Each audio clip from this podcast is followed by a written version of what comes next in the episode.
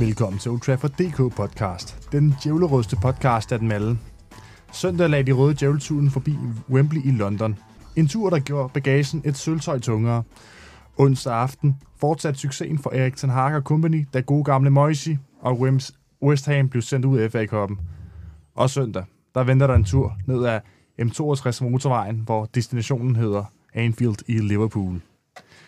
Den første af mine, øh, eller, med masser af godt på programmet, vil jeg nu byde øh, mine to gæster velkommen. Den første af mine to gæster er hentet øh, hos Redman Family og i Liverpool-podcasten The Copcast. Velkommen til, Andreas Brøns Riese. Tusind tak, øh, og tak fordi jeg måtte komme tilbage. Det er nogle år siden, jeg har været sidst, og jeg lægger mærke til, at I ikke har fået ny jingle i, øh, i mellemtiden. Det er altid et, øh, et herligt genhør med den dejlige situation. Og den er jo ekstra dejlig at spille over for en Liverpool-fan. Fantastisk. Det kan være, at der kommer en situation i weekenden, som kan resultere i en ny jingle. Øh, ja, det bliver jo så med en, med en anden forsvarsspiller, men, øh, men sådan som Liverpools forsvar har været den her sæson, så savner man jo nærmest Gertel, så ja. Min anden gæst, han er en god ven af Old DK og en velkendt stemme i podcasten. Niels O. Tinesen, din gode gamle legende. Velkommen tilbage i studiet. Åh, oh, store. Jamen, uh, tusind tak, og tak fordi I også må komme tilbage igen, og tak fordi vi endnu en gang skal høre en uh, jingle, der indeholder en scoring mod Liverpool, når vi har en Liverpool-fan i, i studiet. Det, uh, det er næsten det bedste. Så er podcasten allerede god, ikke? Som jeg sagde før, så er du en velkendt stemme her i, uh, i studiet, Niels. Uh, men Andreas har jo været med før, men det er noget tid siden, så um, nu fik jeg lige introduceret dig meget kort, men uh, kan du ikke lige sætte nogle ord på, hvem du egentlig er, så lytterne også er med på? Jo, hvad vi har at gøre med. Jeg hedder øh, Andreas, og jeg er øh, chefredaktør i den, øh, det Liverpool-fællesskab, der hedder Redman Family, som er sådan et uafhængigt fanfællesskab for øh, Liverpool-fans i Danmark. Øh, og vi har en, en fast podcast, der hedder Copcast, hvor jeg så også er med øh, hver uge, øh, og så skriver jeg lidt, lidt analyser osv. Har været øh, Liverpool-fan siden øh, 93, øh, og har vel sammenlagt oplevet United og Liverpool være gode samtidig i to ud af de øh, plus 30 år. Hvordan bliver man Liverpool-fan i 93? Det er jo, det, en, det er jo det er jo der, hvor Uniteds periode... Ja, det kommer altså, vi... Altså, den Uniteds gode periode, når Sir Alex Ferguson starter. Jamen, det, det tror jeg også, vi kommer lidt tilbage til, øh, omkring det her med forholdet mellem øh, Liverpool og Manchester United. Jeg var en utrolig øh, kontrær type som barn, så da alle mine venner blev United-fans, fordi Peter Schmeichel var skiftet der til, så skulle jeg selvfølgelig være øh, Liverpool-fan, og da diskussionen rasede, om det var Oasis eller Blur, der var bedst, så var jeg selvfølgelig Pulp-fan. ja. Også et godt band. Det er det. De er lige blevet øh, genforenet, og jeg har fået øh, billetter til, til koncerten i Dublin til juni, så jeg glæder mig meget til. Oh, stærkt. Mit navn det er Selvar Leswich, og jeg har været på den her udsendelse, som jeg nu vil sparke i gang.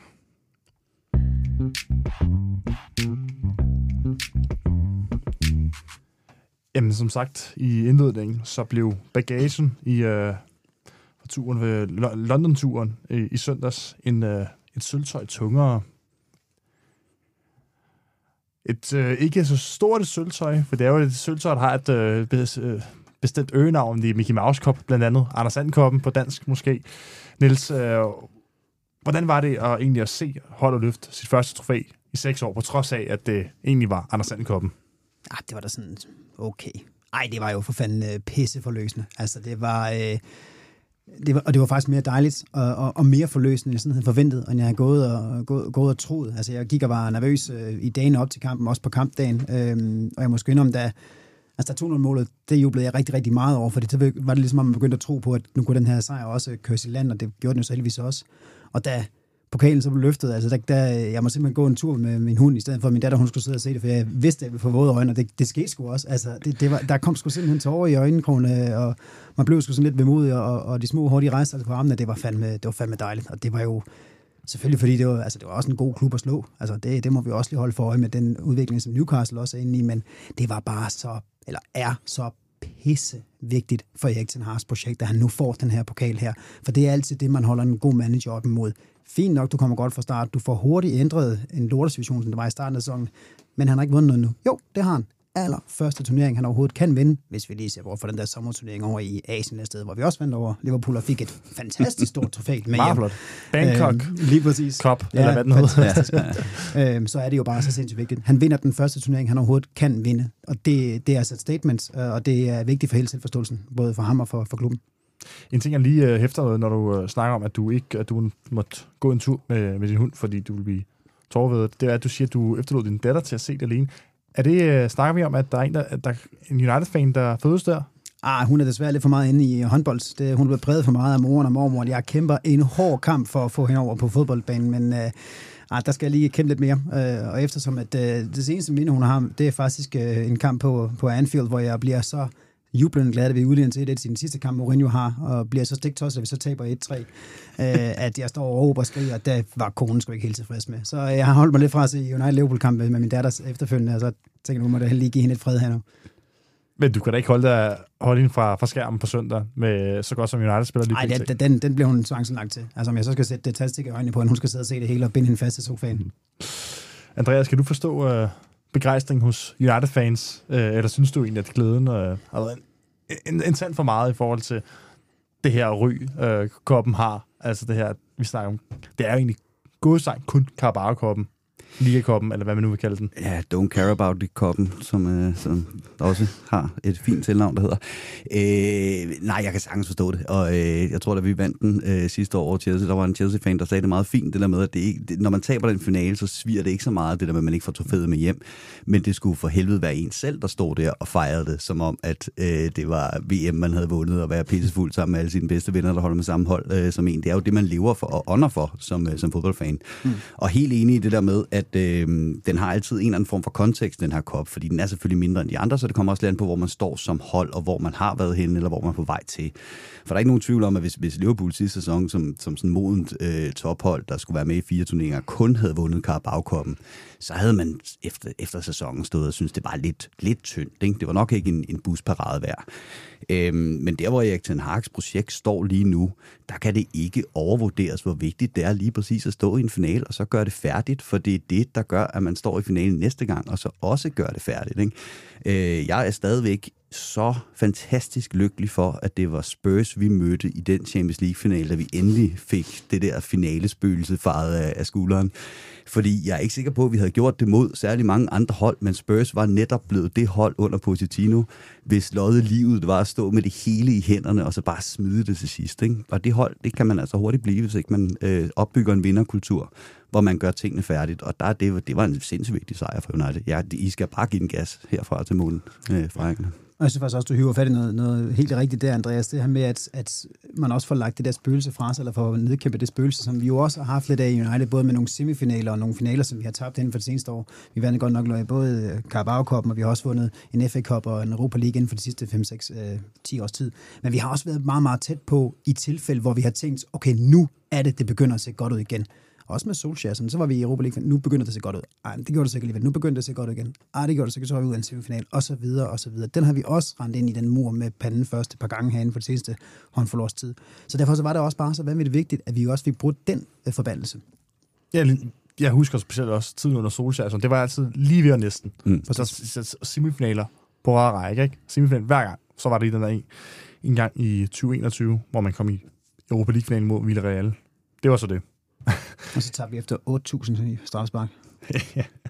Uden at de reagerede eneste af den. Han kan slet ikke spore, så det var færdigt nok jo. Han var bare dårlig der. Vi har jo i den her podcast talt rigtig meget om øh, Erik Ten Hag's projekt i United, så ikke for at øh, jeg sige, lægge for mange ord på det, men øh, jeg er ret interesseret at høre det fra en rivaliserende fans synsvinkel. Hvordan, hvordan ser du egentlig øh, Ten Hag's projekt i, i United lige pt.? øh, Andreas? Øh, jamen, jeg synes kun, man kan være imponeret over det, han har, øh, han har udrettet. Og øh, da han kom ind i, i sin tid, der havde jeg min, min bange anelser. Øh, jeg havde lidt sådan, at jeg, jeg synes, der manglede sådan et, et hollandsk projekt i Premier League. Ikke? Vi har et øh, tysk projekt i Jürgen Klopps øh, Liverpool, og et spansk projekt i Guardiola City, og vi har haft det italienske øh, Contes øh, Chelsea osv. Der har lidt manglet det her moderne hollandske projekt, og, øh, og desværre så, øh, så passer United nok ret godt til det. Øh, not arrogant, just better. Det kunne stå i Amsterdams byskjold. øhm, så jeg havde min bange anelser, hvis han kunne, øh, hvis, hvis, hvis han kunne, øh, kunne bestå sine svendeprøver, og det, det, det har han bare gjort øh, med UG og kryds og slange. Her der tænker jeg selvfølgelig øh, mest af alt på hele Ronaldo-situationen, som, øh, som jeg forudså øh, ville være den øh, afgørende styrkeprøve for ham. Ikke? Fordi enten så skulle han lære ham som en anden Dusan Tadic og kunne nogle øh, nye tricks i en moden alder, eller også så skulle han, øh, så skulle han vinde den magtkamp. Og det gjorde han, øh, og, og det har i den grad øh, forbedret øh, United og vist, at han er en manager med, øh, med røv i buksen, øh, som, øh, som jeg tror kan tage det her United-hold rigtig langt. Det er altså dejligt ord at høre fra en rivaliserende fans. Hvad, hvad, hvad, hvad tænker du, Niels? Jamen, det, jeg kan jo kun give fuldstændig ret. Nej, ja, det er jo, altså, det er jo ikke nok, at... Øh, jeg synes måske også, at man skal sige, at øh, Chelsea var med et, et klovneprojekt med noget andet. Jeg ved ikke, om jeg vil sige, at det er et konteprojekt, men øh, det er måske så meget sagt. Men det, det er jo fuldstændig rigtigt nok. At, ja, altså, vi havde jo også, som United-fans, havde vi jo den samme tanke, da, øh, da Klopp kommer til Liverpool. Fordi vi havde jo også godt set, hvilke mirakler han har kunne udføre med, med klubber, som altså nu skal det ikke få at sammenligne de to helt, men det var alligevel lidt med Dortmund dengang han kom til, der, der var der også en, en, en, en lidt en sovende kæmpe, som han så førte til et par mesterskaber i Tyskland, ikke? Og lige pludselig kommer han også til Liverpool, og man vidste også godt, okay, han skal lige have lov til at, og han skal lige snuse sig frem til, hvad teknikken er, og hvordan han får det, det helt rigtige potentiale frem, som der jo er i så stor en klub, som, som Liverpool nu engang er øhm, men, og, og så gik det også bare lige pludselig stærkt efter, ja, det tog lige otte måneder, en, en, hvad var det, en 0-3-kamp mod Spurs, og sådan noget, så var det der, at lige, lige pludselig vendte, ikke? Øhm, og det var som om, det, det skete bare efter to kampe for, for Erik Ten Hag, 7 i 13 uden at jinx alt for meget. Så skete det bare efter en, en 0-4 mod Brentford, så var det ligesom der, han fandt ud af, okay, det, okay nu ved jeg hvad, præcis, hvad jeg skal gøre. Men det sker jeg har i hvert fald selv en opfattelse af, at det ofte sker mod, altså i kampe, hvor man har fået en ordentlig lysing. City blev jo også sådan rigtig god efter, de tabte 4-0 til Everton i Guardiolas første sæson. Mm. Det var også der, hvor det var som om, han vidste, det er i hvert fald ikke det, der skal, det er ikke det, vi skal gøre. Nu har jeg en anden plan, og den plan er så lykkedes meget godt siden.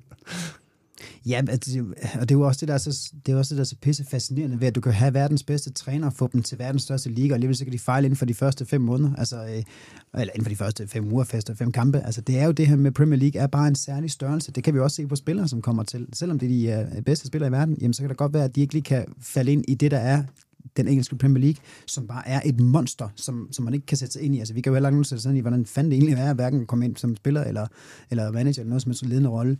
Øhm, men jeg tror bare, der er noget mystisk, mystisk og, og, og, og, og nærmest gotisk omkring hele den her Premier League, som gør, at du, der, skal, der skal virkelig også noget held til, at du kan, at du kan lykkes, og så skal du være satset på, okay, det gik helt galt i den her kamp her, vi er på vej i den forkerte retning, jeg må måske 100% spor, og så er det bare enten eller. Ja, du skal tilpasse dig, når der, er, når der er behov for det, men uden at miste din egen identitet, mm. og uden at miste øh, fokus på, at du også skal være lederen for mm. det her øh, projekt med, med styrt betalte stjerner, der altid vil være den her, øh, den her sådan skepsis, især i sådan det der ærke øh, konservative kommentatorkøbing over i England, der mener, at en målmand bare skal øh, tage med hænder og sparke langt. Ikke? Mm.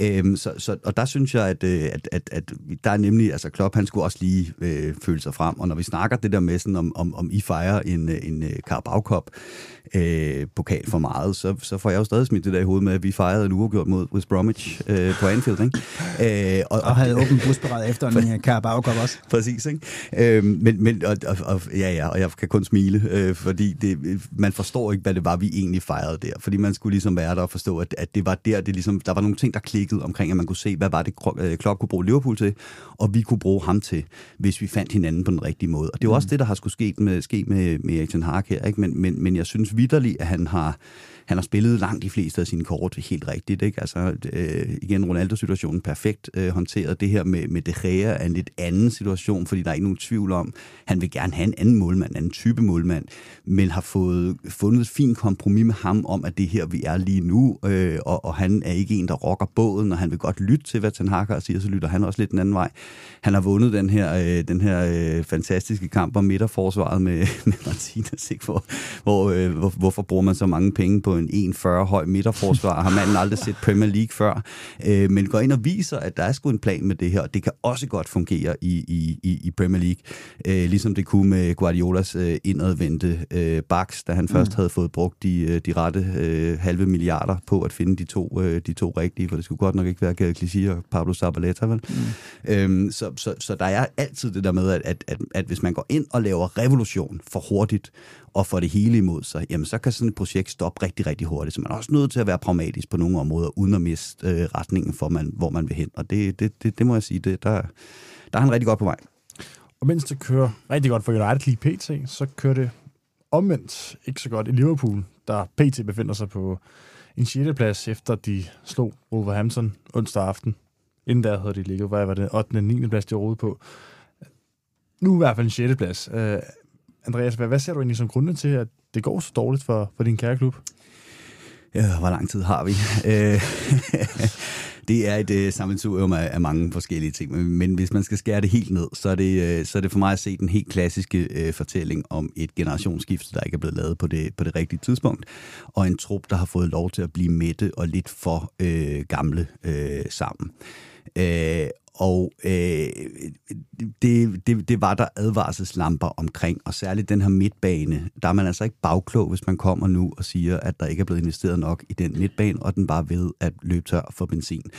For der var allerede snak sidste sæson om, at vi kom så langt i Champions League osv., på trods af midtbanen, og ikke på grund af midtbanen. Så at man har, øh, man har øh, totalt forsømt at investere på nogle nøglepladser, hvor det var åbenlyst blinkende nødvendigt, at man skulle øh, investere. Det er, det, det, det er en meget stor del af, af forklaringen. Øh, det var så til gengæld ikke var så mange, der havde set, øh, fordi da den her sæson øh, gik i gang, der kunne jeg godt se, at det kunne blive et problem og så videre. Øh, men, der var, øh, men jeg tænkte, det nok skulle gå, så længe søjlespillerne i Liverpool øh, præsterede. Øh, at man efter tre måneder skulle sidde og snakke om en Fabinho øh, være i gang med en sæson, som altså, han ville jo ikke kunne komme på hold i, i Wolves øh, med de præstationer, han har vist. Og du kan grundlæggende sige det samme om Salah, Trent og øh, Van Dijk. De har også alle sammen haft en dårlig sæson, de nogensinde har haft i, i Premier League på samme tid. Så, så de få grundpiller, der så var, øh, som, som tingene trods alt skulle læne sig op af, når det blev svært, de er også bare revet væk i, i den her sæson. Øh, så det, det, det er en samsurium af, af, af mange ting, men, men helt klart øh, nok desværre øh, den gode gamle Alex Fergusons ord om, at det er ikke så svært at vinde mesterskab i England. Det sværeste der er at genvinde det. Men hvad med det her øh, salg, om, og, og I mistede uh, Sadio Mane? Altså, der, det, der blev snakket rigtig meget omkring, at der mangler mig på midtbanen, men jeg synes jo også, at offensiven ikke ser så sprudende ud, som den har gjort i de sidste mange år, hvor de har den der klassiske trækløver op foran Firmino, også nærmest bare mm. er fuldstændig mm. ud af billedet. Uh, og så ved jeg godt, at Nunes, han, er, han får meget røg, og noget af det også berettet, må man bare sige, men, men han har heller lige haft den nemmeste start med, at han lige mistede hovedet i en kamp mod Crystal Palace god Joachim Andersen osv., men, men altså det her salg af Mané, altså det ser ud til at have ramt jer hårdere, end man måske lige havde kunne forvente, altså, som I måske havde forventet? Ja, altså jeg, jeg, jeg hører ikke helt til den skole, der, der mener, at det er så stor en del af forklaringen, som, som man skulle tro. Det er lidt, altså selvfølgelig kan man, man kan konstatere et ret øh, fint sammenfald mellem, at man smutter og Liverpool bliver pisse dårlige. Jeg er ikke sikker på, at sammenhængen er så stor. Øhm, han, han var vidderlig, altså ud af de sidste 24 måneder, han var i Liverpool, der var en god i af dem. Øh, han, han, han, han var så svingende. Det var også for nedadgående for, øh, for, for ham. Men, du, men du, har, du har ret i det her med, at offensiven øh, har ligesom skulle være noget andet nu. Og det er en anden del af forklaringen på det, vi snakker om, hvad der, hvad der er sket i Liverpool. Vi, vi gik fra det her med at have sådan en, en robrødsmidtbane, der bare var gigantisk øh, stabil, men der var ikke et mål eller en assist i den, vel? Og så var det ligesom offensiven og bakkerne, der fik, der fik fri leg. Og så ville vi gerne over til noget andet. Og Klopp har hele, mange år let efter en ny midtbanespiller, der skulle gøre det, der skulle give nogle ekstra strenge at spille på til den her øh, midtbane, den her offensiv. Og så går man ligesom ud og køber Darwin Nunez. Der skal være en ny type angriber. Altså basically, hvis du tager et, øh, et negativ af Roberto Firmino, så får du Darwin Nunez. Op på toppen af ham, så, så får vi en anden måde at spille fodbold på. Ind på midtbanen med, øh, med Thiago og med Harvey Elliott og, øh, og, og, og sådan nogle mere sådan tekniske vævertyper. Og lige pludselig så har du øh, den her revolution i måden at spille fodbold på, i stedet for en gradvis evolution. Og det har også bare gjort, at al struktur, øh, der var på det her hold, øh, som var bygget op på den her robrødsmidtbane, som jo så selvfølgelig repræsentanterne for den i Jordan Henderson og Fabinho så også været håbløst dårlige. Øh, det, det må man også bare indrømme. Men, men det har også gået for hurtigt med at ville udvikle øh, spillestilen, fordi Liverpool på en eller anden måde også var ved at blive læst på den måde at spille fodbold på. Men man kan jo se det nu. Altså nu er, nu er Darwin Nunez røget ud på venstrekanten, som afløser fra Mané, vi er tilbage med, med falsk nier og kedeligere og kedeligere midtbanespillere. Men vi begynder at holde clean sheet igen. Ikke? Vi har jo lige snakket om Erik Ten Hag, stjernen i Liverpool, han hedder jo Jürgen Klopp. Øh, hvor stort ansvar synes du egentlig, han har i den her nedtur, eller den her ikke eksisterende evolution, øh, som snakker? Øh, jamen, øh, han har selvfølgelig øh, helt klart et ansvar. Problemet er, spørgsmålet er, om det, om det er et ansvar for det, der sådan sker på banen lige nu, eller det, der sådan, øh, alt det, der sker rundt om den. Fordi der bliver jo trukket paralleller til det her med, at han var de der syv år i Mainz, og så gik det hele af helvede til syv år i Dortmund, så gik det hele af helvede til, nu har han været syv år i Liverpool, og det går helt af helvede til. Og på mange måder, så er der sket det samme. Det her med, at han har været alt for lojal over for nogle, nogle spillere, øh, som så har fået lov til at blive lidt for gamle og lidt for mætte øh, sammen. Øh, og der er, sådan et, der er særligt sådan nogle brede spillere i truppen. Altså, Oxlade Chamberlain og Naby Keita har ikke haft en berettigelse i den her Liverpool-trup i flere sæsoner. Men de rokker ikke ved båden, de øh, møder ind til træning, og han kan altså, stole på dem, og øh, at, at, de ikke, øh, at de ikke laver ballade. Ikke? Så nogen som dem skulle jo bare have været skibet afsted, og så skulle der have været ny fornyelse. Hvor meget af det, der så er Klopps ansvar, og hvor meget der sådan er det rundt om banen, øh, eller øh, ja, den sportslige sektors ansvar. Fordi en, en del af historien om Liverpool i den her sæson er jo også, at den meget succesfulde sportsdirektør øh, øh, Michael Edwards, han skrider, hans afløser bliver øh, forfremmet internt, og han siger så op efter under et halvt år på posten. Det tyder jo også på, at der er noget, der er dysfunktionelt på ledelsesgangen. Så det er det, der er den helt store debat i Liverpool-kreds lige nu, det er, hvor meget af det her er egentlig Klopps ansvar? Hvor meget er det Klopp, der har ønsket at holde fast i de her spillere? Og hvor meget er det simpelthen en sportslig sektor, der ikke har kunne give ham det, han gerne ville have? Fordi han er også så uber lojal øh, både over for sine spillere, men også over for, for ejerkredsen, at han kommer ikke ud med den kritik, øh, hvis, han, øh, hvis han har den. Men ingen tvivl om, han skal have alt, øh, alt den kritik, den kan, den kan trække for at være en utrolig stedig tysker på godt og på ondt. En knap så kompetent klubledelse. Hvem kender noget? Men selvom det, der kan være mange ting i det, og det ikke udelukkende kan ligge på klub, så falder og ansvar oftest på træneren, i hvert fald når, når ledelsen skal pege på nogen. Det er jo sjældent den selv, de peger på. Øh, hvor står du egentlig selv i forhold til spørgsmålet om Klopp har en fremtid i Liverpool? Øh, jamen, nu skal Liverpool i gang med et genopbygningsprojekt, og jeg kunne ikke pege på en manager i verden, jeg hellere vil have i, i, i front for et genopbygningsprojekt end Jürgen Klopp, for det er han verdens bedste. Øh, problemet er bare, om, om man ligesom tror på, at han har lært noget af det, der er sket nu, sådan, så vi ikke står igen og får bygget et hold op, og så falder for hinanden på, på, den, på den samme måde. Ikke? Han skal gerne vise, at han har lært noget. Øh, for mig at se, så, øh, så, så er Storen langt fra løbet ud med, med Jørgen Klopp, fordi han har så meget goodwill, og han har vist, at han har, han har gjort det her før. Han har vendt tingene før. Øh, har skabt mirakler øh, øh, før. Øh, men, men altså, et, den gamle Liverpool-legende Kenneth Dalglish, han sagde, at der er ikke nogen manager i verden, der har mere end otte kampe for fyring. Altså, mm. hvis du taber otte kampe i streg, så er du færdig. Der var heller ikke nogen, der kunne se, at Brandon Rodgers skulle fyres der efter 13-14 mirakelsæsonen, men da vi taber 6-1 til Stoke i Steven Gerrards afskedskamp, der var der ramaskrig over, at han ikke var røget ud på røv og albuer øh, inden, inden da. Ikke? Øhm, så, så selvfølgelig er, krop, er, er Klopp ikke fredet. Øh, det jeg så bare ser, der er sket i de andre klubber, han har været, det er, at han har gået selv. Altså han har simpelthen kigget sig selv og spillerne dybt i øjnene og sagt, jeg kan ikke give jer mere, jeg smutter. Og jeg tror også, det er sådan, øh, Jürgen Klopp forlader øh, Liverpool en dag hvis vi lige vender snakken tilbage på, på, på United, den her tri- triumf øhm, i søndags mod Newcastle. I et interview efter kampen, der sagde Wout Weghorst, one down, three to go. Med andre ord, at United har det første, har hentet det første trofæ i denne sæson, og der er tre mere jagt. Andreas, tror du, at øh, United kommer til at løfte mere sølvtøj i denne sæson? Øh, man skal aldrig sige aldrig. Øh, jeg tror ikke på øh, Premier League. Øh, der er vi trods alt der, hvor det, der skal til for at vinde mesterskab, det er et meget, meget højt bundniveau og en meget, meget bred trup. Øh, over, øh, over 38 kampe, der er United trods alt ikke endnu. Øh, men, øh, men altså, pokaler har det med at øh, være selvforstærkende, og alt kan ske i nok-out-turneringer og, og, og alt det der. Så, bolden, øh, bolden er råden, og græsset yes, er grønt. Og... Jeg, jeg vil ikke sige, at øh, United er favoritter til nogle af de øh, resterende øh, turneringer, men jeg har, jeg har set Liverpool vinde øh, trofæer, de langt fra favorit til. Er du mere optimistisk, Niels? Du er, altså, vi, vi er jo begge to været kendt for blandt lytterne hernede i podcasten, og jeg gætter på, at Andreas så ikke lytter vores podcast af, en go- af gode grunde. Men altså, vi er jo kendt for at være det evige pessimister. Øh, og vi, nogle gange har vi jo lidt en, en magtkamp om, hvem der er den største pessimist af os. Men øh, kan vi alligevel finde noget optimisme ind hos dig? Altså, nu er det et nyt år, og ny manager, og vi har vundet trofæ, men nej, jeg er stadig pessimist. Altså, jeg, jeg, tror ikke på, jeg tror ikke på flere trofæer det her, den her sæson. Jeg, jeg tror på, at vi på et tidspunkt bliver ramt af, af hybris, som er, at vi, han er ved at bide over lidt for mange ting på en gang her i sin første sæson. Altså, vi, vi har stadigvæk ikke så bred en tog, på trods af kommentatorerne i går under kampen sad og sagde det, hvilket jeg, jeg næsten, næsten ikke kunne fatte, at der blev sagt. altså, det, det gav ingen mening, det sagde, at nu er United egentlig ved at have en bred trup, og har det er kvalitet over hele linjen. Det, øh, nå, anywho. Så nej, jeg tror ikke, øh, jeg tror ikke vi får et trofæ, men jeg tror godt, vi stadig kan komme ok langt i, uh, altså FA Cup'en, with all the respect for Fulham, så skal vi videre.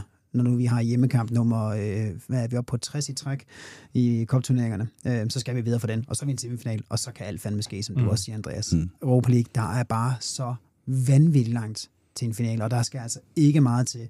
Øh, selvom vi er kommet af med, eller kommet af med, selvom vi ikke længere har udebanemål mere, så skal der ikke så meget til, før, det er, før vi er ud af sådan en turnering der. Øh, så jeg tror ikke, jeg tror ikke vi får flere, øh, mere sølvtøj den her sæson, men jeg tror, vi kommer stadigvæk også længere i Europa League. Jeg tror også, vi kan slå øh, Real Betis ud. Ja, optimisme. Så er det set. Lidt optimisme, ja.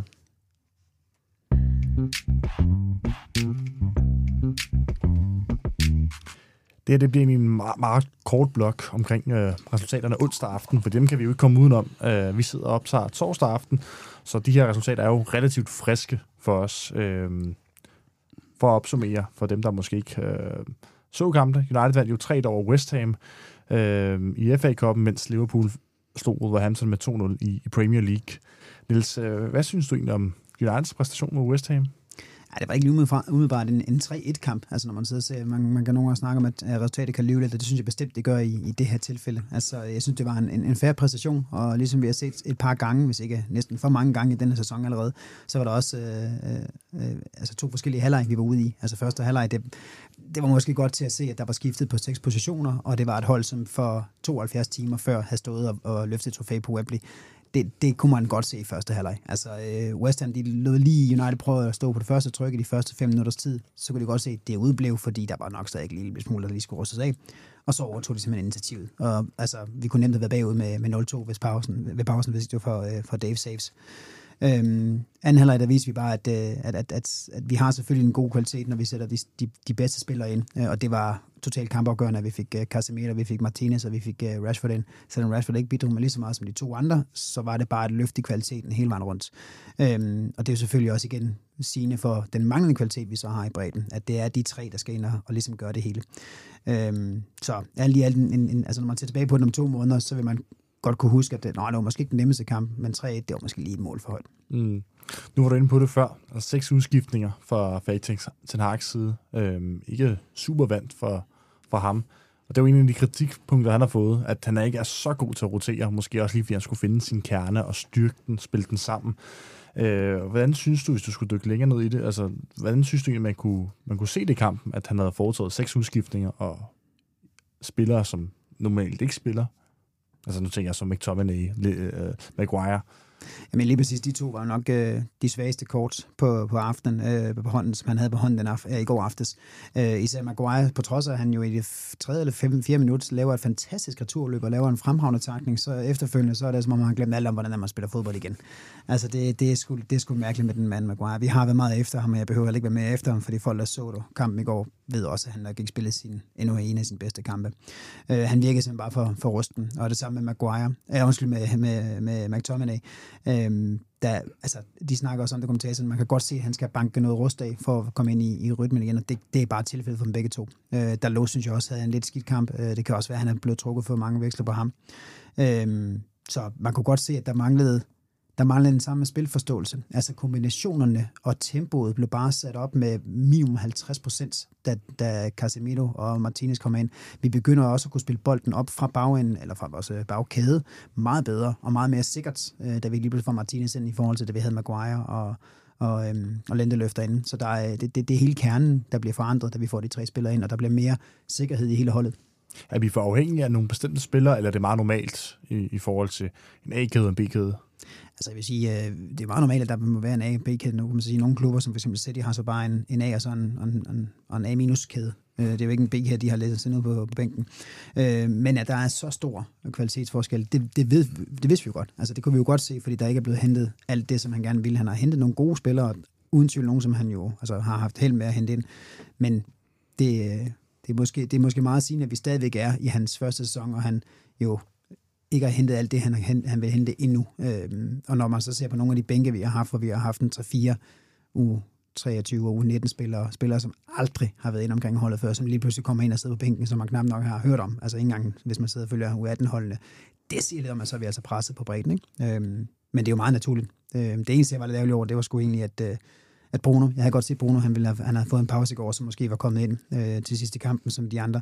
Men altså, det virker lidt som om, at Bruno, han er lidt ligesom en haj, ikke? Altså, han, han, han skal hele tiden være i bevægelse. Hvis han stopper op, så drukner han. Altså, han skal spille non-stop. Han havde han fortalt også noget her, jeg kan ikke huske, det var for et par uger siden, jeg kan ikke huske den præcise kamp, men øh, der han var blevet spurgt ind til, øh, om han ikke altså, føler sig, altså, føler sig nedslidt af at spille så mange minutter, hvor han sagde sådan, altså nej, som, som, som barn og ung, der spillede jeg 7-8 timer om dagen mm. ude i, med, med mine venner. Så at spille, en halvanden, uh, spille 90 minutter hver tredje dag, det gør altså ikke noget. Altså, det, det er jo nærmest ingenting. Jamen det er jo også det, man skal holde for øje med, med det hold, som, som du også var inde på. Man skal også ride videre på en god bølge, som du også sagde, mm. Andreas. Altså, sejre avler også selvtillid, og hvis man er et hold, som det går skide godt for, og især på hjemmebane, hvor det er gået fantastisk de seneste mange måneder, jamen så vil man bare spille hele tiden, og man vil simpelthen bare ind og fortsætte. Man kan ikke mærke trætheden, man kører på den der adrenalin af, hold kæft, hvor går det godt. Og det kunne man jo også lige pludselig se i går. Altså, øh, jeg var meget nervøs, da vi er bagud i efter 10 minutter anden halvleg, på trods af, at man ikke kunne se målet i real time. Øhm, der, der skrev jeg til nogle United-kammerater, jeg kan simpelthen ikke se, at jeg skal komme tilbage i den her kamp her. Det, det troede jeg ikke på igen. Pessimismen længe lev. Og der var flere af dem, der skrev tilbage. Vent nu se, vi, når, nu laver vi nogle indskiftninger. Ten Hag, han har styr på det. Nu får vi vendt kampen til vores fordel. Og de havde fuldstændig ret. Mm. Og det havde Ten Hag også med de indskiftninger, han laver. Han så endnu en gang fuldstændig korrekt, hvad er det, jeg har brug for, for at vi kan vinde den her kamp på hovedet. Mm. Og det skete bare 100%. Altså, det var helt sindssygt, som vi jo kunne, kunne uh, sætte pres ind, og man, altså man kan også høre på publikum, de forventede også det pres, der ville komme. Uh, og de var, det, det, altså, det var bare, uh, ja, faktisk endnu en forløsning, som, uh, at det, det lykkes igen, Ten Hag's problem, eller ikke problem, Ten Hag's uh, taktik med, okay, vi prøver lige det her først, hvis det ikke går, så kan jeg lige sætte øh, kæden ind igen.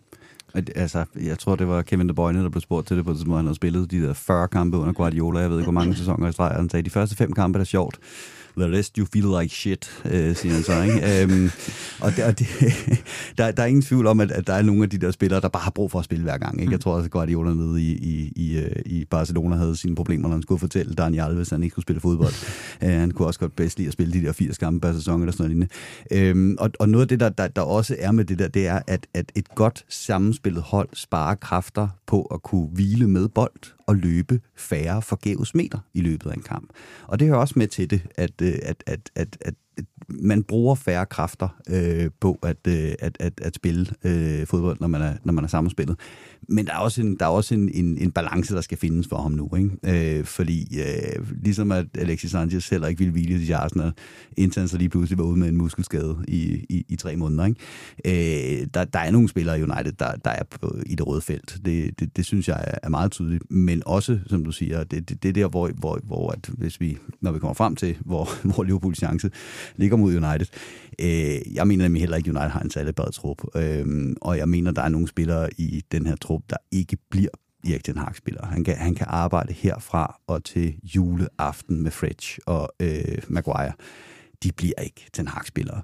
Øh, og, og, og smider, man, smider man de spillere ind øh, på et hold, der er så systemtænkende og, og så meget øh, øh, ja, øh, øh hjernefodbold, som, som det Ten Hag også vil spille, de ligner simpelthen fremmede elementer. Øhm, og, og, og der skal ikke for mange af dem til, for at det bliver for usammenhængende, til man ikke kan fortsætte det momentum. Så det er en meget interessant balance, han skal, han skal ramme øh, resten af sæsonen. Og der har vi også grunden til, at jeg ikke tror, hvor der kommer mere sølvtøj. Ja, jamen det... jamen, samtidig med, at United spillede øh, onsdag aften, det gjorde Liverpool jo også. Øhm, hvordan synes du egentlig, at Liverpool klarede mod Wolves? For den har vi jo ikke haft mulighed for at se. Altså, vi har haft travlt med noget andet. øh, jamen, øh, øh, der er to øh, hjernehalvdele, der kæmper med hinanden, når man til Liverpool i øjeblikket. Den ene, det er, at man stadigvæk er i den, det der chok over det niveaufald, der har været i Liverpool den her sæson, i forhold til, hvad vi har set de seneste sæsoner. Så når man ser sådan en kamp som den mod Wolves efter den første time, så har man lyst til at smide alt sit legetøj ud af barnevognen og tweete, brænde lortet ned, køb 20 nye spillere og start forfra så skal man tvinge sig selv videre i sorgbearbejdelsesfasen og sige, okay, for en måned siden, der tabte vi 3-0 til Wolves i den dårligste kamp, jeg har set som Liverpool-fan i de 30 år, jeg har været Liverpool-fan, og det mener jeg dybt seriøst. Og set ud fra det perspektiv, så er der fremgang af spore, og det er der. Øh, så det var et, et Liverpool-hold, der er, der er nået dertil, hvor vi ikke længere selvdestruerer. Altså, vi havde jo de der absurd mange kampe i streg, hvor vi kom bagud, og gerne inden for de første fem minutter det er vi forbi nu. Vi, kan, vi, vi er blevet mm, tougher to beat, ikke? hard to beat. Til gengæld så har der i de seneste kampe været øh, sådan et kvarter 20 minutter, særligt mod Newcastle og mod Real Madrid, hvor noget af den der flydende magi i angrebet var tilbage, som, som har været helt fremad den sæson. Det kom ikke på noget tidspunkt i den her kamp. Og så blev det bare sådan en kamp, hvor at man undgik at selvdestruere, blev i kampen, og så kunne man vinde en arbejdssejr på tilfældigheder til sidst. Det er fremgang, det er positivt, men det er fucking deprimerende som Liverpool-fan at være begejstret og glad for en røvsyg 2-0 over et så dårligt fodboldhold som Wolverhampton. Vi var meget glade for en øh, røvsyd 1-0 sejr over Wolverhampton før øh, 31. december, kan jeg sige. Vi tager, hvad vi kan få, i hvert fald ja, den her tid. præcis. Og så bygger, bygger vi forventningerne og afgangen op med tiden. Ikke? Mm, mm. Søndag, så, der går det jo løs. Du var jo inde på det allerede. Altså, vi, du var inde på det, Andreas. United, eller Liverpool United hedder det egentlig, i den rigtige rækkefølge. Øhm, det Northwest Derby. Det M26 Derby. Kært Bang har mange navne. Hvordan er dit forhold egentlig til, til United, Andreas? Øh, jamen, Husk, der kan være børn, der hører med. Yes. Som sagt, jeg blev fan der i, øh, i, i 90'erne, øh, og United ødelagde min barndom. øhm, og det er stadigvæk, altså det er de første kampe, jeg kigger på, når, øh, når øh, programmet kommer ud før sæsonen. Øh, hvornår ligger de her to kampe øh, mellem Liverpool og United. Og der er ikke øh, noget hold, jeg griner mere af, når det går dårligt, og øh, ærger mig mere over, når det går godt, end, øh, end United. Sådan er det bare. Så, er der så har der så også bare været den her udvikling, som sagt, over de sidste 30 år, hvor vi ikke rigtig har været gode øh, samtidig på noget tidspunkt. Så der har været mange fine kampe og momenter. Jeg husker med glæde tilbage til en 5-0 sejr her for relativt nyligt. Øh, men når man, når man sådan tænker tilbage og tænker, hvad er egentlig mit yndlings Liverpool United men jamen, så skal vi jo tilbage til den der 4-1 i 2009, fordi det var sidste gang, vi havde det der direkte opgør der kunne afgøre et reelt mesterskab mellem de her to øh, klubber. Og det tror jeg har sat sig lidt. Jeg tror, vi har brug for det der, for lige at, øh, at, at gentænde den der, den der spark. Ikke? Også fordi vi har haft den her udvikling de seneste år, hvor der så er kommet øh, Chelsea og City ind med deres... Øh, øh, amoralske måder at vinde fodboldkampe på, øh, og hvor man på en eller anden måde måske er blevet lidt for, øh, har fået lidt for stor forståelse for hinandens øh, øh, skæbnefællesskab, øh, den hedderkronede storklub med de rigtige værdier, som kæmper øh, mod overmagten. Øh, og det, jeg, jeg, jeg, savner, jeg savner lige at få den der øh, rigtige rivalisering øh, sparket, øh, sparket rigtig godt i gang igen. Men, men grundlæggende, der, jeg griner, når United øh, taber, og jeg ærger mig, når de vinder. Og Niels, jeg kender jo allerede dit forhold til, til Liverpool, eller til... Altså det her, nu siger jeg ikke, om Darby har Kært Bang har, har mange navne, men uh, Liverpool har også mange navne i din bog. Uh, og igen, børn lytter med, så vi har... Vi, de navne får du ikke lige ord til at liste op her. Men jeg vil alligevel uh, bede dig om at sætte nogle ord på den her rivalisering. Hvordan er, hvordan er den egentlig for dig? Jeg tror, det var øh, Stampes mor, der sagde til Stampe i Disney-filmen, at hvis man ikke har noget pænt at sige, så skal man bare holde sin bøtte. Ikke? øh, så ej, altså det, det, det sjove er faktisk, at øh, alt det, Andreas han sidder og sagde i første halvdel af sit synspunkt for, med, med forhold til United, det er præcis som jeg har. Altså det er de to kampe, jeg kigger først om og sætter det største kryds ud i kalenderen og, og, og sikrer mig, at jeg ikke skal noget af hele den weekend. Øhm, og, og, og det er de kampe, jeg, jeg kan simpelthen ikke holde ud at tabe den. Altså, mm. Det kan jeg ikke. Øh, og, og, og kan næsten nyde et uh, Liverpool-nederlag mere, end jeg kan nyde en, en sejr over for United. Altså, igen, hvis vi vender om at sige, hvis United har vundet 1-0 over Wolverhampton, og I så har tabt 0-1 til Crystal Palace, jamen, så er det den, jeg fryder mig mere over. altså, det, det må man sgu også bare sige. Øh, men det er jo samtidig også, altså, det er samtidig også de her kampe her, som man, jeg kan bare ikke, jeg, jeg, jeg ikke fordrage dem. Altså, jeg hader de her kampe. Jeg får det fysisk dårligt de sidste par dage op til, op på kampdagen, fordi der bare er så meget på spil, og det er måske ikke i ligaen, eller hvornår det er, vi mødes, men det er bare internt, fordi man ved også, at der er så mange fans og rivaliserende hold, man har i sin omgangskreds, og man gider bare ikke høre på det efterfølgende, vel? Øhm, som, altså, øh, jeg, jeg frygter simpelthen det nederlag for meget til, at jeg kan rent faktisk gå og, og glæde mig over det. Øhm, jeg kan huske min, øh, for, ja, hvad var det, 10, 2011, da vi vandt en FA Cup-kamp over, over Liverpool. Øh, et, et tidligt straffe, tror jeg, det var Ryan Giggs, der hvor øh, Jerry han får rødt kort også. Øh, der sagde min far til min mor efterfølgende, da kampen var flot af, vi har vundet 1-0 der var lige røget 10 år vores søns liv. Og det, det tror jeg skulle meget passende, fordi sådan et Liverpool-opgør, det, det tager bare så, og nærer bare så sindssygt meget. Men for fanden, det er jo også det er jo det, vi lever for som fodboldfans. Det er, jo, det er jo den her rivalisering, og det er de her opgør, ja, altså lige ud over vinterferie. Mm. Jamen, jeg har, det, jeg har det også på en speciel måde. Jeg, jeg har altid hjertet helt op i halsen. Også før i tiden, da, der gjorde jeg det hver kampe, men på en måde, som jo ældre man er blevet, øh, er det aftaget i nogle kampe, og det så sidder det bare specielt med Liverpool. Også City og, og, og Chelsea, fordi man har også en del Chelsea-kammerater. Øh, det, er- det er meget specielt, som specielt Liverpool, også fordi jeg, jeg, altså, jeg kan ikke komme jeg skal ikke komme meget langt ud, øh, uden at høre fra Liverpool, fordi min far er Liverpool-fan. Jeg skulle sige, du, Jeg har, vokset op du i har en en- personlig vinkel på Præcis, jeg har en Ja, meget, meget de- personlig vinkel for det, ikke? Altså, Ja, men jeg tror, jeg var, jeg var med i den her podcast, hvor Liverpool øh, lå til at vinde mesterskabet, og så var der en anden United-fan med i podcasten, der hårdt pressede mig at sige, håber du Liverpool og City vinder podcast, eller, øh, mesterskabet? Og så siger han jo, jamen, jamen helt ærligt, hvis City vinder det mesterskab, så er der så få Manchester City-fans i Danmark, at det er overstået, uden nogen har opdaget det. Hvis Liverpool vinder mesterskabet, så er der fucking parader på Rådhuspladsen, og der bliver rejst statuer af Jan Mølby, ikke? og jeg orker det ikke.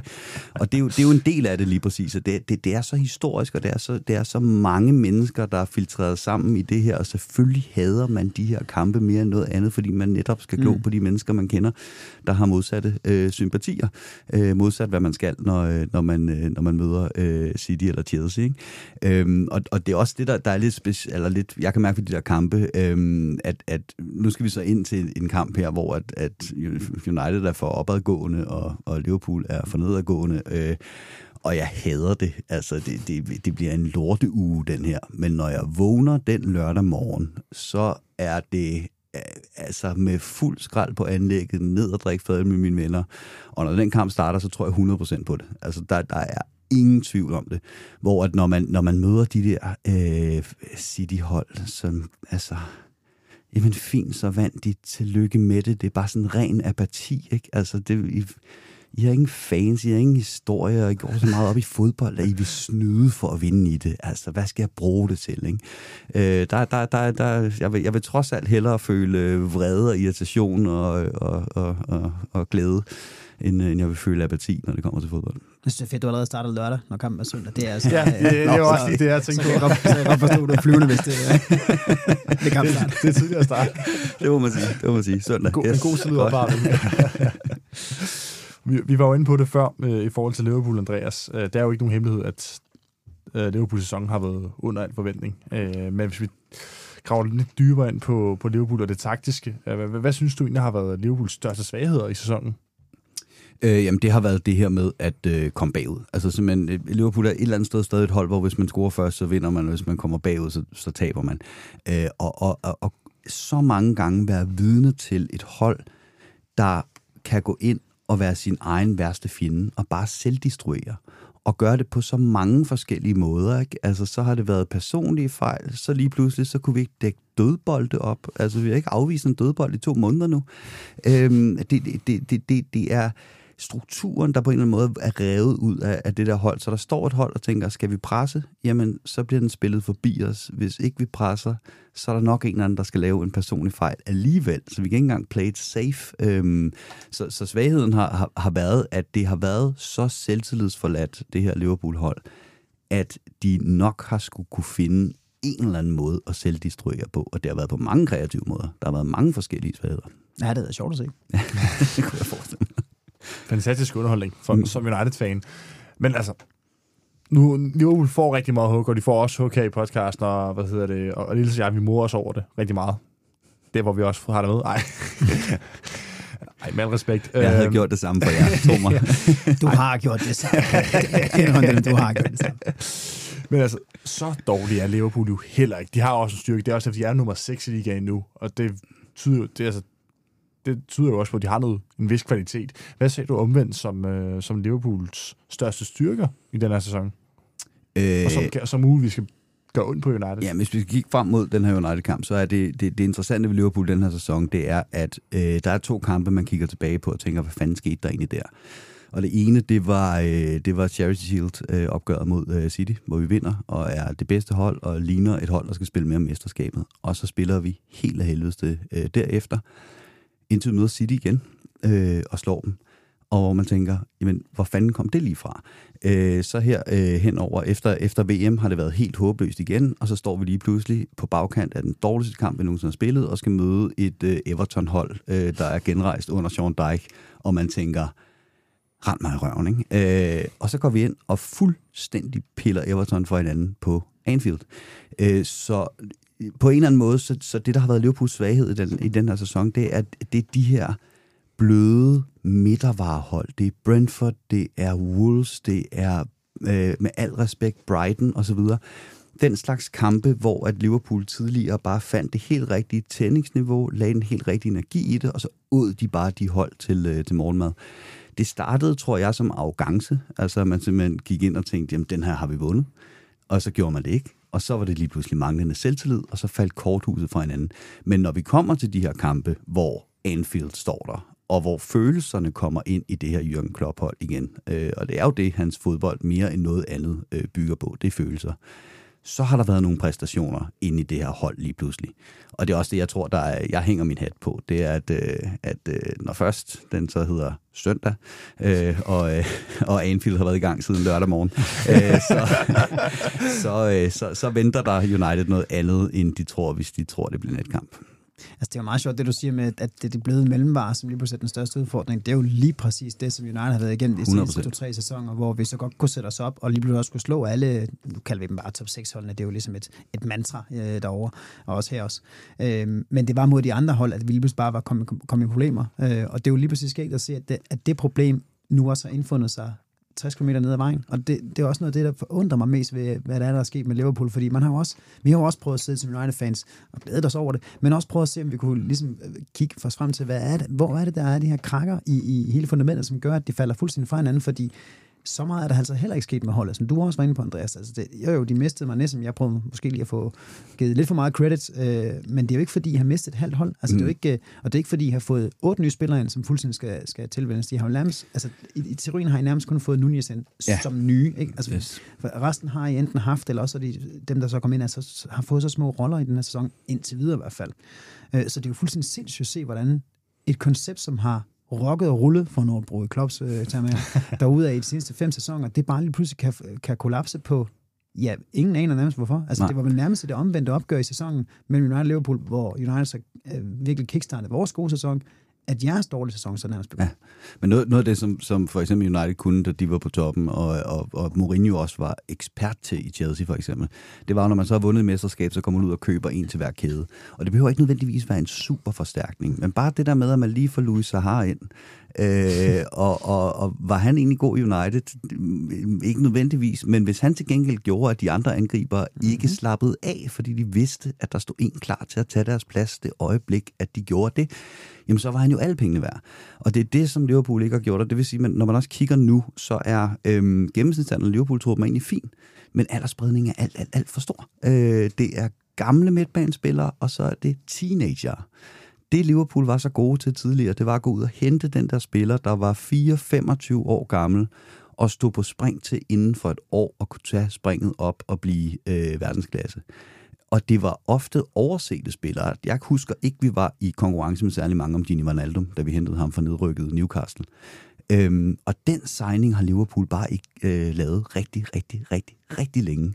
Og så står man bare med, øh, med, med en trup, hvor hierarkiet er fuldstændig forstenet. Der, altså, der er jo ingen, der inden den her sæson troede på, at Oxlade Chamberlain nogensinde skulle blive fast mand i Liverpool igen hvorfor får han bare lov til at løbe kontrakten ud på den her måde? Hvad var meningen? Ikke? Altså, og det, det, det er der, man står som, som, som, som Liverpool-fan og, og kigger ind og tænker, det, det, det, det, var altså, det var altså forudsigeligt, det her. Det var et erkendt problem, der bare ikke blev gjort noget som helst med. Jeg har to år til dig, Phil Jones. Ja. Er han der stadig? har han egentlig fået den der testimonial, hvor hans mor skulle komme og se ham spille? Eller? Nej, altså, jeg tror stadig ikke, han har fået den. Han, han, har, han, har, afvist, han har afvist den. Han har simpelthen sagt nej. Ja, ja. seneste. Det, er virkelig, okay. det synes jeg lidt synd for Ja, det er jo synd for ham, han er jo, han er jo alligevel en sympatisk ja, ja. fyr. Altså, han har jo aldrig nogen, han har ikke fået spillet så næsten, han har fået 45 minutter på, på to sæsoner, eller så. Alligevel så har han ikke beklaget sig over den på noget tidspunkt. Men jeg synes jeg aldrig, vi fandt frem til, altså udover Anfield, hvad var så jeres styrker? oh. du var god til at pakke dem ind i alle mulige ting, og så ja, var dårlig til, men, men det var kun øhm, Anfield, der var en styrke. Ja, øh, de, de eneste andre ting, der sådan reelt har været en styrke for den her, øh, for Liverpool den her sæson, det har været Allison, som øh, hvis ikke vi havde haft ham, så ville jeg ikke tænke på, hvor vi stod i dag øh, som altså, hold. Den det er samme Allison, der sparker bolden direkte i fødderne på Vinicius. Ja, ja, dem har han to af per sæson, og så har han rystet nasser fem sekunder senere. Og det, det er bare det, man må tage med, øh, når han så er verdensklasse de andre øh, 99,9 procent af, af tiden. Ikke? Øh, han, han, det, det, han har øh, virkelig lagt på som, øh, som en af mine absolutte yndlingsspillere i Liverpool nogensinde, fordi han som den eneste har holdt niveau i den her sæson, og muligvis faktisk har været bedre, end han nogensinde har været før i, øh, i øh, Liverpool. Øhm, I er simpelthen ved at få jer til andre Gea? Øh, ja, bortset fra, at han kan spille fodbold med fødderne, ham her. Ja, det er måske mere statusmæssigt. Ja, ja, ja. ja, ja, øhm, og så er der, der er et eller andet inde i den øh, offensiv, vi er ved at sammensætte nu med David Nunez. Og han er ikke Sadio Mane, og han er rå, og han er en mærkelig pakke af en fodboldspiller. Men, men, men det er lige præcis den der vildskab, øh, som, som øh, vi mangler som fodboldhold. Og han har været meget udskældt i den her sæson, og han har virkelig også brændt nogle gigantiske chancer, og han er meget, meget langt fra at være færdigudviklet, og han er lige så lidt pengene værd, som Anthony er i Manchester United. Men... øh, Martial, eller hvad? men, men her, hvor vi har manglet ham, der kan du virkelig, virkelig, virkelig se, hvad han betyder for, øh, for, det, øh, for det Liverpool-hold. Øhm, det er, det er sgu ham, der der er vores offensiv øjeblik. Det kan man også se på de, ikke fordi jeg ser så vanvittigt mange stats for tiden, og heller ikke noget af det efter i går, Undskyld, men man kunne se, at der var sådan en stat på, jeg tror det var BBC eller Sky Sport, der trak frem kampene med Nunez og uden Nunez, og det var mm. markant forskel. Jeg tror, det var 0,3 eller 0,4 point forskel i, øh, i, i, i kampene, hvor han er med og hvor han ikke er med, og så kan man godt give ham øh, en masse røg for ikke at, at, at, at, at score på chancerne. Men hvis han stadig er med til at få skabt chancerne, så de andre så scorer, jamen så er det jo stadigvæk en, en spiller i offensiven, som løfter de andre. Og så kan det så godt være, at det ikke er ham, der scorer, men så vinder de stadigvæk. Og det er jo også øh, kredit til hans rolle. Så så, altså, han kan noget. Jeg er helt sikker på, at han desværre nok skal blive ret god. Øh, desværre. Jamen, jeg tror, da, da han kom i sommer, der, der sagde jeg, at han kommer ikke op på 20 sæsonmål i den her sæson. Men det skal nok blive godt øh, med tiden, og det gør heller ikke så meget, fordi det var den rigtige, vi forlængede med af Salah og Mané, fordi Salah, han skal nok nå sin i 30. Mm. Det var så der, til fejl, ikke? Hvad er han på nu? 20.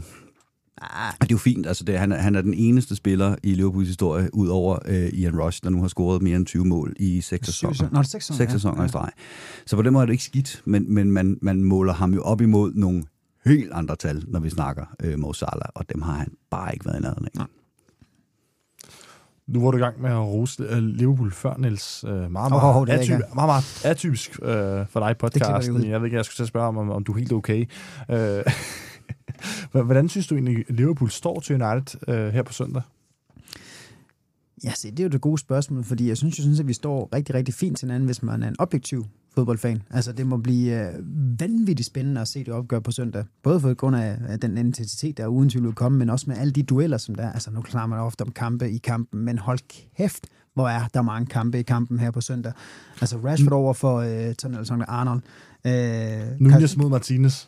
Jamen lige præcis. Jeg ved altså, ikke, altså, altså, hvis man kigger, men de kommer jo nok til at clinche. Jeg ved altså, godt, Nunez er på venstrekanten, den, og den duel. Martinez er ven, venstre side af midterforsvar, men de kommer til at jeg, jeg kan bare fornemme, at Martinez kommer til at lugte Nunez, Jamen, og Nunez kommer det, til at lugte ham. Altså den duel, den kan jo simpelthen skabe en krig på det syd, sydamerikanske kontinent. altså det, det er jo Argentina mod Uruguay, det, det bliver helt sindssygt. Og så, så Casemiro over for, jeg vil nærmest hele Liverpools midtbane. Ja, ja. Altså det, det, det er hver eneste kæde på begge hold, at der bare er noget, som kan blive altså, kan eksplodere fuldstændigt. Og, og så, så vi står godt over for hinanden, vi kan udnytte hinandens styrker, vi kan udnytte hinandens svagheder. Øh, problemet er lidt pt, og det er igen pessimisten i mig, at vi burde jo netop kunne udnytte mange flere af Liverpools svagheder. Altså lige pt. Så det ud, står det til, at vi har flere styrker i vores hold, og den måde, vi spiller vores spil på lige pt., end Liverpool har, der kan stemme op for dem. Mm. Øh, og, og det er lige præcis der, jeg, jeg frygter, at det kan gå helt galt, fordi hvis der så er en mand, der kan gå ud og sige til, sin, til sin spillere, oh, you don't need to worry about that. Så er det kraften, den smilende spasser, ikke ud på sidelinjen der, Klon Klopp. Han kan bare gå ind og sige til dem, prøv glem nu, at I ikke er bedre end dem. I skal, I skal nok vinde. Altså, det, det er der, det der fucking, altså, det er derfor, jeg er så nervøs for den kamp. Altså, fordi vi, vi, vi har nærmest ikke en bedre mulighed for at slå Liverpool på Anfield i mange, mange, mange år, fordi vi er så godt kørende. Hmm. Så det er derfor, det går galt. Men hvornår vil du så ikke være nervøs? Altså, det er lige præcis... Altså, det er længe Den dag, jeg, jeg ligger i kraven. ja, det, er, altså, jeg, det er nok det, den første kamp på Liverpool lang tid, hvor jeg, hvor jeg faktisk glæder mig til at se den. Efter vi, vi fik de her uh, hook, som uh, Andreas var inde på tidligere med 5-0 og også 4-0, uh, så sad jeg jo for, før kampen, øh, den som vi spillede i tredje spillerunde, der var jeg så nervøs for. Jeg havde, jeg havde så en stor fornemmelse af, at United ville få hug med 3 eller 4-0. Så den her, den vinder vi ikke. Vi har lige haft 4-0 til Brentford. Nu møder vi Liverpool, der har haft to mm. kedelige kampe mod øh, Fulham og Palace. Øh, ikke kedelige spændingsniveau, men sådan kedelige øh, set ud på point øh, for dem. Men jeg tænkte, nej, nej, de kommer til kickstart sæsonen, hvor United, de kører den over, kører os over 4-0, og så er de i gang. Og så vandt vi så. Men det er den måde, hvordan sæsonen udvikler sig. Øh, at Liverpool er ikke blevet bedre siden den kamp, og tværtimod dårligere måske, mens United simpelthen er blevet meget bedre. Så nu glæder jeg mig faktisk til en kamp mod Liverpool for første gang i mange år. Jeg kan ikke huske, hvornår jeg sidst har glædet, så rigtig glædet mig. Jeg har jo siddet og, altså, jeg ved ikke, altså det, jeg har været meget, meget nervøs for hver kamp. Rigtig nervøs. Og mm. sidste år, så der var der også virkelig noget at være nervøs for. Altså, jeg, jeg er sindssygt glad for, at vi lige har fået de her kampe med, som vi har fået de sidste par gange. Fordi hvis vi skulle møde United lige efter den der 3-0 øh, afklapsning til Wolves, øh, Øh, så, så var jeg nok ikke dukket op i dag.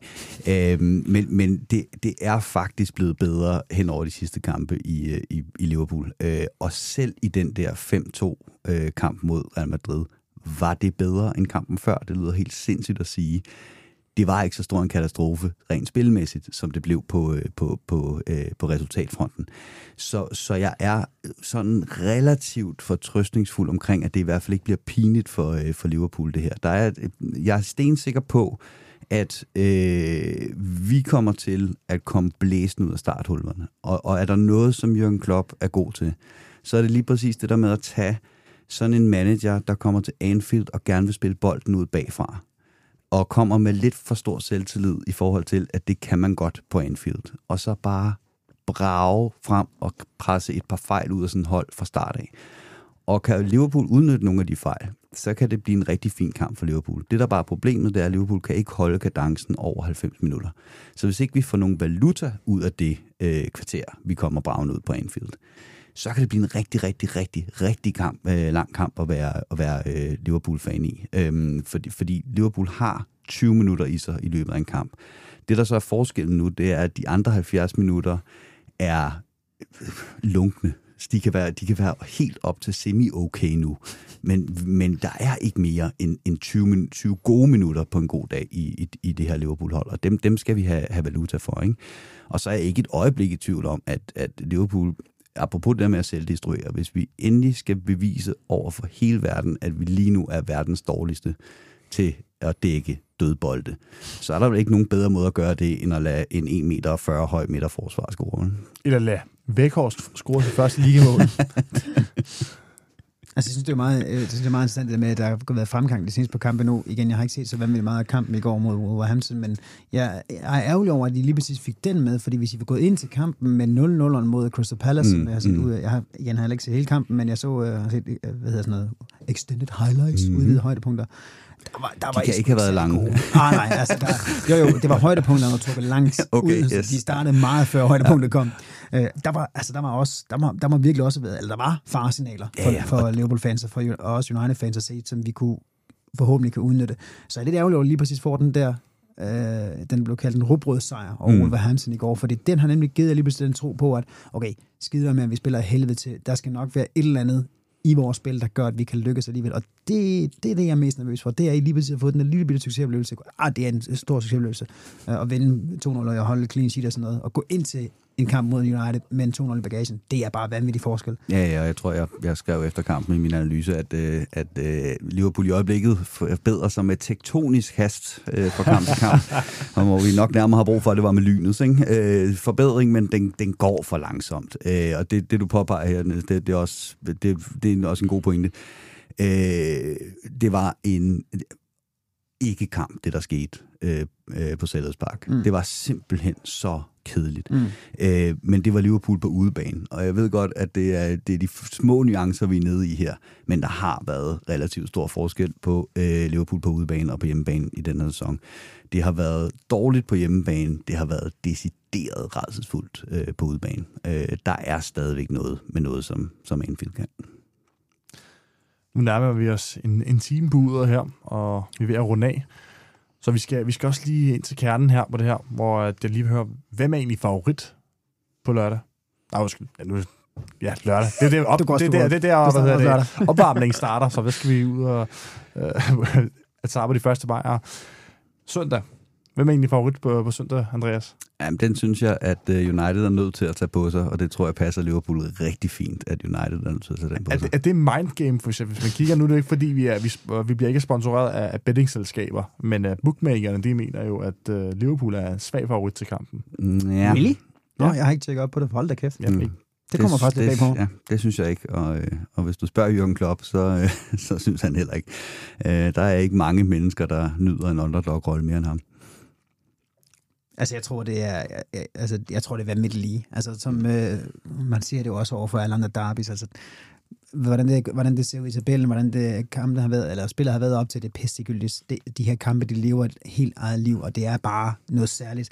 Øh, Andreas har fuldstændig ret i på papiret, så burde det være favoritter. Det er vi så bare, det kan følge bookmakerne. Altså, vi er bedst, vi er bedst kørende, vi er bedst spillende, vi ligger bedst til ligaen, og alt det der pis og ballade. Men og vi har måske også en af verdens en af Europas, hvis en af verdens bedst spillende øh, offensivspillere lige, lige nu, ikke? Altså Mm. øh, i, i, i Dr. Sir Saint Marcus Rashford MBE. Øhm, men, men det er bare så lige, så det, altså, jeg, jeg går ikke ind til den her kamp og forventer tre point. Det, det kommer jeg aldrig nogensinde til at gøre en kamp på Anfield. Aldrig nogensinde. Så du, Ja. vil være, du vil være tilfreds med et enkelt point? Det vil være, giv mig, altså, det vil være eneste kamp på Anfield. Altså, hvis jeg, kan, hvis jeg på forhånd kan sælge den for en kedelig 0 den tager jeg gerne. Uambitiøst. Ja. Men det er en proces, vi er inde i. nu, nu, ser jeg kunne lige sådan, til, til information, nu siger du, øh, du, du er overrasket over, at bookmakerne har sådan Liverpool som favorit. Jeg kan sige, at det i hvert fald det rykker så rigtig meget efter kampen i går. Ja. At, øh, jeg tror, at på bookmakerne har haft øh, Jamen, lidt det samme det, tanker som I to, at de har så tænkt, at det er det måske, der gør, at, Det- at Liverpool Det man også altid skal, skal på have med søndag. omkring det der med bookmakerne, det er, at de ændrer også odds efter, øh, hvad der bliver spillet på. Mm. Så det, der nok er sket efter kampen i går, det er, at der er en helvedes bunke Liverpool-fans, der er hoppet ind og har spillet på Liverpool. Og så Mm. sænker man jo oddset fra bookmakernes, øh, bookmakernes side. Ikke? Eller en del United-fans. det kan også være. Det, ja, det er Ivan Tony, der har været inde og smide en milliard. Ja. Han er jo Liverpool-fan. Okay, det, det var jeg slet ikke klar over. Ja, det var jeg ikke klar over. Jamen, det, det, er, det, er, det er vigtig information i forhold til, at der, er- der er mange United, altså der er nogle, der er nogle United-fans, der godt kunne se ham spille for, for United, men øh, Ikke mere. ikke mere, nej, ikke mere. Niels, øh, hvad tror du egentlig kampen bliver? Nu siger du, du vil sælge den for en kedelig 0-0, og det, det, det, det vil jeg ikke selv. Altså, jeg er det mindste få lidt spænding, om vi så får, får et uafgjort resultat, så er det, er det mindste så det være en spændende 0-0. Altså, hvor man virkelig kan, kan få lov til at svede igennem i sofaen, eller på baren, hvor man sidder der og tænker, uh, det, man bliver helt nervøs. Altså, jeg, jeg, jeg, tror, det blev, jeg tror, det blev udgået også af, for det tror jeg, at begge klubber vil være fint tilfreds med. Ten Hag, han vil ikke få noget som helst kritik for at tage til Anfield, og hvis de kommer på 1-1, eller de kommer foran 1-0, og så øh, Liverpool får udlignet, så vil de, han ikke få noget som helst kritik for at sige, fint, så tager vi den nu her. Øh, så jeg tror, på, øh, jeg tror på et kryds. Om det så bliver 1-1 eller bliver 2-2. Øh, jeg er rimelig sikker på, at Liverpool kommer foran, fordi, som du også var inde på, I kommer bravende ud i det første 5-10 minutter kvarter. Og det bliver vores øh, mandskabsprøve. Det bliver at stå imod det der kæmpe pres, som kommer det første kvarters tid. Jeg tror også, det første skud på mål kommer inden for de første 60 sekunder. Altså, jeg tror virkelig, det, det bliver et helt sindssygt all-out attack for Liverpool i første kvarters tid. Øhm, og så tror jeg, at vi selvfølgelig kommer til at spille bedre efter pausen, som vi har gjort hele sæsonen igennem. Øh, så jeg tror, at øh, I kommer til at dominere første halvleg. Vi kommer nok til at dominere anden halvleg en lille smule mere, end I gør. Og derfor så tror jeg, at den ender 1-1 eller 2-2. Hvem tror du på, at... Øh, nu sagde du, at Liverpool scorede første mål. Hvad, vil du så ikke lige komme en, øh, en, bud på målscore, både for Liverpool og United? Det bliver sgu sikkert Nunez så, i en uh, nærkamp med Martinez, og han, han springer højst. Eller springer. Han bliver bare stående, og så er han højere i, i luftduellen end Martinez. Ej, altså Martinez har en vanvittig øh, springkraft. Altså, det er jo helt vanvittigt, hvor høj han kan hoppe. men han træder ham på tæerne eller andet. Sydamerikansk style. Hvem der er, Andreas? Hvad, hvad, hvad, hvad, hvad tænker du, i kampen bliver? Øh, jamen, jeg har sådan en eller anden følelse indeni øh, af, at ingen af de her to hold rigtig kan bruge uafgjort til noget. Øh, fordi hvis United taber, så bliver de stadig øh, nummer tre, stensikkert. Hvis de vinder, så kan de trods alt komme op og, og blive sådan en, en baghjuls dark horse, Ej, det her mesterskabsræs. Øh, ikke, at, øh, ikke at de kan gøre det færdigt, men, men, men det, det, altså, det gør ikke noget, at man taber den her kamp, fordi tredjepladsen, den skal, den skal I sgu nok øh, nu, hjem. hold nu op og tæt. Og, øh, og øh, Liverpool øh, har brug for tre point i de her kampe for at komme op omkring top 4 man kan ikke blive ved med at spille uafgjort, fordi så løber man bare på et eller andet tidspunkt tør for kampe og sætte de nødvendige point på. Og når to gode hold, der ikke kan øh, møde hinanden og ikke kan bruge uafgjort til en skid, så bliver det altid uafgjort. Øhm, så jeg, øh, jeg har også et øh, stort fedt kryds malet ud over øh, den her kamp, og jeg, ja, jeg, jeg er også på en 2-2. Det er sjovt, at I er uenige, men alligevel enige også. Ja. I er uenige i, at Niels mener, at begge hold kan være tilfredse med, med den point, mens du er helt uenig i det. Yes. Men I, I kan alligevel blive enige om at mødes på midten om, at det bliver uafgjort. Jamen, det bliver de kampe, som, ikke, som ingen kan bruge uafgjort i altid. Så kan det kun blive en del af jo. Ja, altså man kan jo, man kan jo vende og dreje det på, på forskellige måder i forhold til, om United kan blive være tilfreds med det. Altså hvis United vil være tilfreds med at komme i top 4, så er det et glimrende med det uafgjort resultat jo.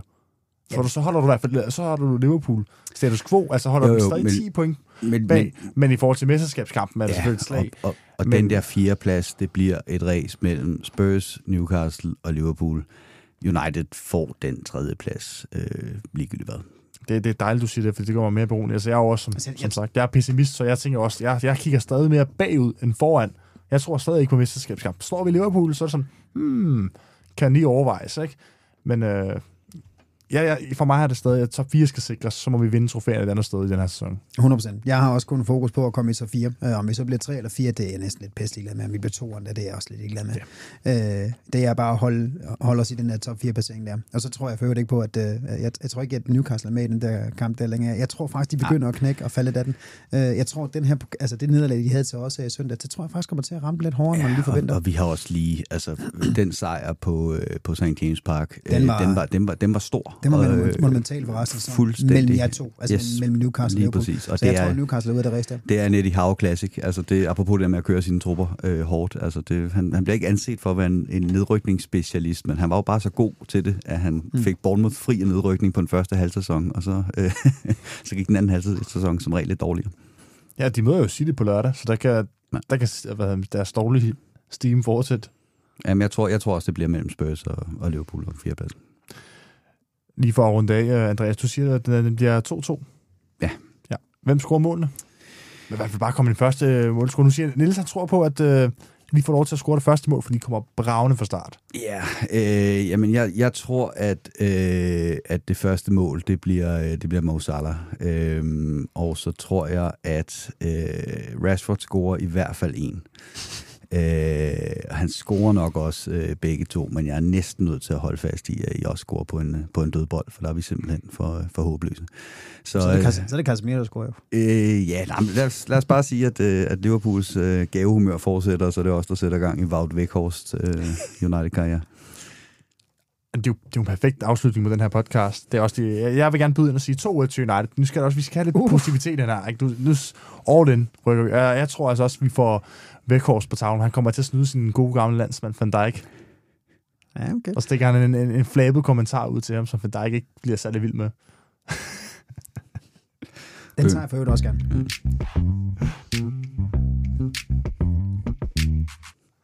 Og det var egentlig det for denne udsendelse. Tak for, for snakken, Niels og Andreas. Det var en tak. fornøjelse. Det var en fornøjelse. Tak fordi du var med. Og jeg vil også gerne sige tak til jer lytter derude, for at I gad lidt med. Og glem ikke, at I altid er velkommen til at skrive til os på Facebook eller Twitter, hvis I sidder inde med et spørgsmål eller et forslag til emne. Her er det selv, var Læsøs, der siger tak for nu, og på genhør. Nu vil jeg have dig med, Niels. Come on, United!